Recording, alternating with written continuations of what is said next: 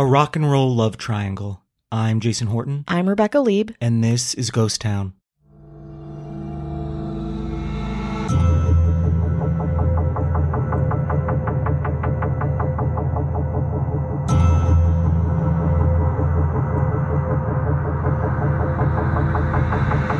Today we're going back to the sixties, not to profile a musician or a product or even a cult. No, today we're talking about a cultural trailblazer who would change the course of music history by way of inspiration, support, and a twisted love triangle called, quote, one of the most mythical romantic entanglements in rock and roll history. Intriguing, right? Welcome to the life of Pattie Boyd, a life as dark as it is memorable. On March seventeenth, nineteen forty-four, Patricia Ann Boyd was born in Taunton, Somerset, to Colin and Diana Boyd. Due to her father's job in the Royal Air Force, the family moved from place to place, settling eventually in Nairobi. During these moves, Colin, Jenny, and Paula were born, and Pattie became the leader of a growing pack of siblings. From the age of eight, Boyd also went to boarding school in Kenya. During a school break, she returned home thinking everything would be normal, just a regular break, but was shocked to learn that her parents had divorced. In December nineteen fifty-three, Pattie and her siblings moved back to England with her mother and her mother's new husband, Bobby Gamer Jones. In England, Pattie also attended boarding school, graduating in nineteen sixty-one. It was then, at the age of seventeen, that her mother found her a job as a junior beautician at Elizabeth Arden's Bond Street salon, after Pattie realized she really only had two paths in her life, get a job or get married. Quote, "We were brought up to marry well and that would be it," she says of her years in Catholic boarding school. "I knew that I didn't want to get married. My mother was married twice and it didn't work. I was just so determined to get out of this environment where my mother and my stepfather were splitting up, and I had five brothers and sisters who, whatever I did, would also follow me. I thought, I must get out. I must try and be independent. So I got a job and I shared a flat with about five other girls." At Elizabeth Arden's salon, Pattie began honing her own look, one that would charm magazine buyers and rock stars alike. Quote, "I remember looking at Vogue for the very first time and was astonished at the beauty and the glamour. I wanted to be Jean Shrimpton," she said.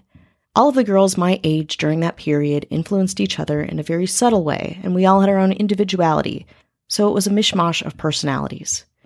Jean Shrimpton, of course, is widely considered to be the world's first supermodel, who blew up in the pages of Elle, Vogue, and Vanity Fair about a year or so before Boyd, and popularized the fashion movements that are bangs, the miniskirt, and that popular, but of course problematic, waif look. In nineteen sixty-two, at age eighteen, a client who worked for Honey magazine took notice of Pattie's mod, somewhat D I Y girl-next-door aesthetic and encouraged her to take pictures for a portfolio. Once she started, Pattie's modeling really took off, and she began booking in London, Paris, and all over the world for Vogue, Vanity Fair, and Elle, to name a few. Pattie and her model contemporaries had looks that were antithetical to the archetypes that characterized women's fashion in the early and mid nineteen hundreds. You either looked like a film star or somebody's mom.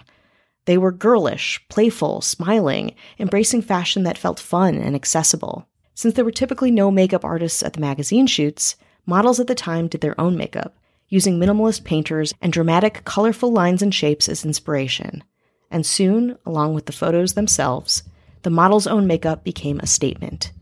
Fashion designer Mary Quant noted that women would rather, quote, "look like Pattie Boyd rather than Marlene Dietrich. Their aim is to look childishly young, naively unsophisticated, and it takes more sophistication to work out that look than those early would-be sophisticates ever dreamed of." Working with some of the greatest photographers of the twentieth century, including David Bailey, Terence Donovan, Norman Parkinson, David Hearn, and Robert Whittaker, Pattie, her idol Jean Shrimpton, and her protege, Twiggy, became international celebrities and the embodiment of the British female look, quote, "miniskirt, long, straight hair, and wide-eyed loveliness." Truly, Pattie was the new face of London's swinging sixties. During her rise to modeling superstardom, nineteen-year-old Boyd was in a relationship and then engaged to up-and-coming photographer Eric Swain. But on March second, nineteen sixty-four, two weeks away from her twentieth birthday, Pattie met someone who would change her life forever, a famous pop musician named George Harrison. Pattie had been cast in the Beatles movie A Hard Day's Night with one line. The line was, "Prisoners." Quote, "My agent phoned up and said, Pattie, you've just got a part in the Beatles film. Don't tell anyone." Well, this is so exciting. How can I not tell anyone? She remembers gleefully. I told my boyfriend, who was a photographer, and he said, I bet you fall for Paul McCartney. Despite such a small part, the near twenty-year-old Boyd and twenty-one-year-old Harrison connected. Big time. In fact, George Harrison proposed marriage mere moments after they met on set. When a stunned Boyd failed to reply, the guitarist dialed it back. He said, quote, if you won't marry me, will you at least have dinner with me? Quote, he was incredibly good-looking, very, very attractive. But also he was, he seemed quite shy. And me being rather shy, I sort of felt an affinity with him. Still, when Harrison asked Patty out in that moment, she declined. After all, she was already in a relationship. But their connection must have been undeniable, because several days later, Patty broke it off with Swain and accompanied Harrison to a private gentleman's club called the Garrick Club, chaperoned by Beatles' own manager, Brian Epstein. After that, the courtship between Pattie Boyd and George Harrison was a much-publicized whirlwind, and made Boyd's demand as a model go through the roof. In July nineteen sixty-four, Harrison bought a bungalow in the English countryside for the two of them, and they quickly moved in together. And of course, you can't date a Beatle in the mid-sixties without encountering some L S D. In early nineteen sixty-five, Patty and George were invited to a dinner party with John and Cynthia Lennon at the home of their dentist, John Riley, when, as everyone was getting up to go home after the meal, Riley told them that, surprise, he had spiked their drinks with L S D and tried to persuade them to stay. Outside Riley's home, Boyd was feeling the L S D and was about to break a storefront window when Harrison pulled her away. But the night wasn't over yet. After being dosed, the group drove to get a nightcap at a popular nightclub called the Ad-Lib Club. But as they neared, they were all shocked by the sight before them. The nightclub was on fire, and immediately they turned the car around. Of course, it wasn't. The fire was just an L S D-fueled hallucination after a long night of drugs and socializing. Despite that, however, the relationship was going well between George and Patty, even though it's clear to me that Epstein had a huge hold on the Beatles' romantic choices. Patty said in a later interview, quote, one day he said, I think we should really get married. I'm going to go speak to Brian. And then he came back, gave me a big kiss, and said, Brian says we can get married in January. Though it's probably not a surprise, to me that quote speaks volumes for the age of everyone involved and the culture of the massively successful band. The couple was engaged on Christmas of nineteen sixty-five and didn't waste any time, marrying, as Epstein wanted, on January twenty-first, nineteen sixty-six, with Paul McCartney as the couple's best man. Though Boyd later told Beatles biographer Hunter Davies that the four Beatles had a bond that neither she nor any of the wives could penetrate, in a How a Beatle Lives profile published in March of nineteen sixty-six, Harrison stressed the happiness, closeness, and equality of their marriage, and credited Boyd with broadening his ideological outlook. U K underground writer Barry Miles later described Boyd as, quote, by far the most glamorous of all the Beatles' wives and girlfriends. Not that it's a contest, of course. Author Sean Levy writes that, even more so than Jane Asher, the English actress who was dating McCartney at the time, Boyd epitomized what, quote, sixties stardom was meant to confer upon its chosen. Inspired by his wife, George wrote many songs to Boyd, notably nineteen sixty-five's I Need You, and of course, the iconic nineteen sixty-nine song Something, a masterpiece that Frank Sinatra described as, quote, the greatest love song of the past fifty years. Rarely had Harrison been so eloquent when articulating his deepest feelings for his wife. Quote, George said, here's a song I've written for you, but we haven't quite finished it. She continues, so I heard it in its raw state. It was just stunning. I thought, oh gosh, this is really totally overwhelming. After the Beatles' final concert tour, the two spent six weeks in India learning yoga, transcendental meditation, sitar, and the dilruba, another Indian string instrument, while also adopting a vegetarian lifestyle. For Harrison, it was a near obsessive journey with Eastern mysticism, and Patty, a whole new chapter of her life.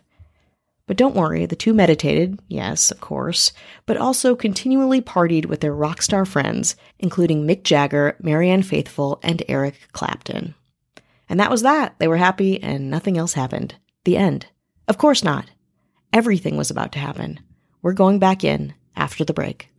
Angie has made it easier than ever to connect with skilled professionals to get all your jobs done well. If you own a home, you know how much work it can take, whether it's everyday maintenance and repairs or making dream projects a reality. It can be hard just to know where to start, but now All you need to do is Angie that and find a skilled local pro who will deliver the quality and expertise you need. Angie has over twenty years of home service experience, and they've combined it with new tools to simplify the whole process. Bring them your project online or with the Angie app, answer a few questions, and Angie can handle the rest from start to finish, or help you compare quotes from multiple pros and connect instantly, which means you can take care of just about any home project in just a few taps. Because when it comes to getting the most out of your home, you can do this when you Angie that. Download the free Angie mobile app today or visit Angie dot com. That's A N G I dot com. Hey, it's Kaylee Cuoco for Priceline. Ready to go to your happy place for a happy price? Well, why didn't you say so? Just download the Priceline app right now and save up to sixty percent on hotels. So whether it's Cousin Kevin's Kazoo Concert in Kansas City, go Kevin, or Becky's Bachelorette Bash in Bermuda, you never have to miss a trip ever again. So download the Priceline app today. Your savings are waiting. Go to your happy place for a happy price. Go to your happy price, Priceline. Hi, hello, how are you? How hello. are you doing? Hello. What's hello. up? What is up? What's up with you? Yeah. What's, What's up with deal? you? You're What's acting your deal? weird. Yeah. Uh, are you on drugs? Mm? Actually, don't tell me. No, do tell me. Um, you decide. You can say something or not at all. I support you. Yeah, right. And then they tell you and you use it against them. No. Me? No. Me? No. No. I'll never do that. Information isn't ammunition to me. No.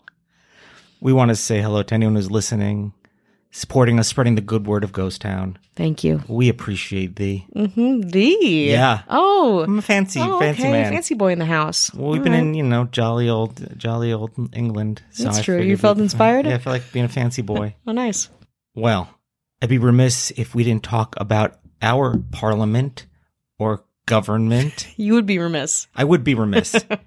I would or would not be remiss. I don't know. I just hmm. trying to be fancy. Nice. And talk about our royal mayors. Ooh. This mayor is quite shagalicious.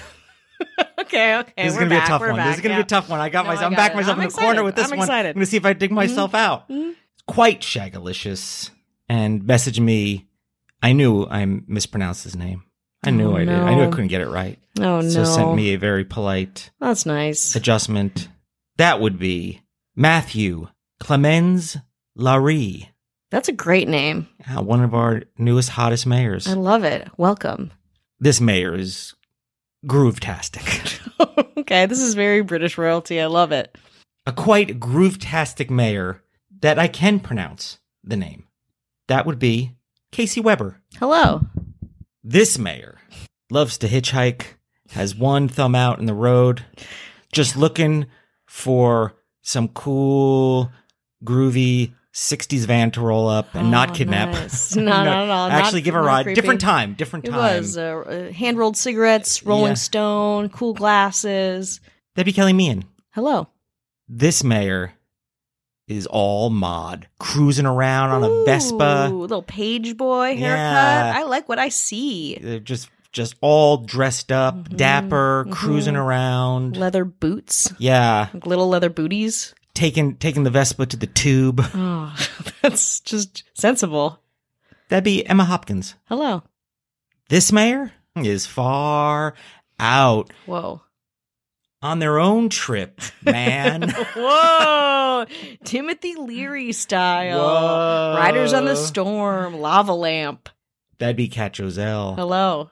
This mayor? It's quite funky. Hmm. Too funky? Full of funk. Loves funk. All bass, slapping bass, funky bass. Bass, bass, bass, in your face. The one and only Ashley Madison. Hello. And our governor, the producer, mm. produces all the best stuff. When you show up at her production place in the castle that she rents out, good luck. Ah, good luck. You're going to get a great sound. A wall of sound, no gunplay. You don't know what is going to happen, But you're just like, you know what? It's worth it. Well, because I want that sound. I want to work ah. with a genius. I don't care if my life is definitely in danger, because it's worth it.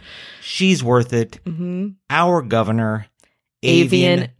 Noble. If you want no ads, no chit chat, bonus episodes, seven days free. Come hang out, listen to a bunch. Tons of bonus episodes to listen mm-hmm. to right now. Yeah. You can bail after seven days. Do it. You could support us a little more or not. Yeah. Leave us for dead. Yeah. You think we'll know? We're dead. Yeah, we're already dead. We don't know. Mm. We assume. Head on over to patreon.com slash ghosttownpod. All right. While you're heading over there perusing, why don't we get back to London in the nineteen sixties? So Pattie and George are loving their Eastern-influenced lifestyles, partying, meditating, being rich, hot, celebrity artists. Soon it's nineteen seventy, and George is working on music, and Pattie opens up a shop with her sister, who is also a successful model. But things begin to erode with the couple. It really began when Beatles manager Brian Epstein suddenly died, forcing the Beatles themselves to stress about the financial affairs of their dissolving band. When the Beatles finally did break up in April of nineteen seventy, Harrison became more and more involved in the Hare Krishna movement. That and their inability to conceive put even more stress on the fragile marriage. Pattie started modeling again in May of nineteen seventy at the ripe old age of twenty-seven, in direct opposition to Harrison's Hare Krishna ideals. Still, she did it, splintering away from Harrison in a profound way. In nineteen seventy-three, she had an affair with Faces guitarist Ronnie Wood, while Harrison romanced Wood's own wife, Chrissy. Infidelities plagued the couple at that point, and Boyd finally decided to leave Harrison in July of nineteen seventy-four, based largely on Harrison's relationship with other women, and culminating in his affair with bandmate and best friend Ringo Starr's wife Maureen, which Pattie called the final straw. But before Pattie Boyd made the decision to leave her husband, something else had been brewing. Eric Clapton had been a frequent visitor to their home, a close friend of the couple's, and he had developed feelings for Boyd, something that went unspoken for a very long time. One night, Clapton and Harrison had a guitar duel in the couple's kitchen, and Pattie was the, quote, prize. Quote, it was John Hurt, the actor, who described it as a duel, Boyd says, and he was so on the button. I sensed it, but I hadn't formulated it. Admittedly, Pattie was attracted to Clapton too, by then a legend in his own right, but was trying to make her marriage work. Boyd said, quote, as a child, I always thought I would do anything to avoid divorce. But through Pattie's rejection and simultaneous friendship, Eric Clapton became obsessed with her. He had to have her, and he used his strongest skill to make it happen. Quote, I remember Eric phoning me one morning, saying that they were just back from Miami, where they had been recording, and to come over and hear some of what they had been doing, said Boyd. I went to the flat his band was renting, and Eric played me Layla. My first thought was, oh my God, this is so emotional and so passionate. But then it dawned on me. I knew it was about me, and I was rather nervous because I thought, if George hears this, I'm sure he'll guess it's for me as well. George and I hadn't split up, and I was trying to hang on to him, but Eric was trying to steer me away. I was torn. In an effort to satisfy his infatuation, Clapton briefly dated Boyd's sister Paula, but surprise, that did not work. Clapton's nineteen seventy album with Derek and the Dominoes, Layla and Other Assorted Love Songs, was written to proclaim his love for Boyd, which of course featured Layla. The name Layla itself comes from the work of Persian writer Nizami, who wrote of a man driven to madness by an unattainable love named Layla. At this point, Clapton began heavily using heroin to medicate his own obsessiveness and pain, and descended into addiction and exile for three years. So then, fast forward to Pattie and George Harrison's divorce in nineteen seventy-four. Quote, he didn't want us to be together. It was a life of rejection, she recalled. But still, she said no to Eric Clapton, until he got clean. As soon as that happened, Clapton went back to pursuing Pattie. And, well, it happened. They got together. Pattie Boyd and Eric Clapton were married on March twenty-seventh, nineteen seventy-nine, in Tucson, Arizona. They remained close friends with Harrison, who called Eric Clapton his husband-in-law. Healthy, right? The newlyweds loved drinking, and the toxicity quickly escalated between Boyd and Clapton, but so did the music. Along with Layla, Pattie was the inspiration for Clapton's love songs Bell Bottom Blues and Wonderful Tonight. He also wrote Golden Ring for Boyd in response to her sadness at learning of Harrison's marriage to Olivia Arias in nineteen seventy-eight, and the nineteen eighty-three track The Shape You're In about her drinking. Clapton and Boyd then commenced with in vitro fertilization in nineteen eighty-four and nineteen eighty-seven, resulting in three miscarriages. Fed up with Clapton's clear alcoholism and more affairs, something Boyd was deeply and regretfully familiar with, the forty-three-year-old left Clapton in April of nineteen eighty-seven and divorced him in nineteen eighty-nine. In later interviews, she said she suspected Clapton's obsessive pursuit of her, quote, had more to do with the competitive aspect of the two musicians' friendship, and that Eric just wanted what George had. But Pattie eventually did find love with property developer Rod Weston. The two got together in nineteen ninety-one and, moving slowly, married twenty-four years later, in April of twenty fifteen in London. Weston was quoted as saying, "It's almost our silver anniversary, so we thought we had better get on with it." In August two thousand seven, a different rivalry played out, this time between Pattie Boyd and her ex, Eric Clapton. Headline Review published Boyd's autobiography called Wonderful Tonight, George Harrison, Eric Clapton, and Me. The book, Photographs and Stories, was published in direct competition to Clapton's own autobiography, published concurrently. Clapton disagreed with some of the details in her account, but said, quote, "We each have our different versions of our years together." Debuting at the top of the New York Times bestseller list, the Daily Telegraph described Pattie Boyd's book as absolutely gripping, and a memoir that gives more insight into the weirdness of rock star life than anything I've ever read. In twenty twenty-two, Boyd published a new book called Pattie Boyd, My Life in Pictures, detailing her photography and giving new insight into her high-profile relationships. Rolling Stone referred to Boyd as a legendary rock muse for her role in inspiring the music of Harrison and Clapton, while Roger Cormier of Mental Floss similarly recognizes her as, quote, one of the most important muses in rock and roll history. But muse is just a small tip of the iceberg. Pattie Boyd is really a living witness and protagonist of a specific time and place, a place with as much conflict as it has creativity and intrigue. Pattie Boyd is the sixties, and her life reads like one of the many songs she inspired, captivating, tumultuous, and legendary.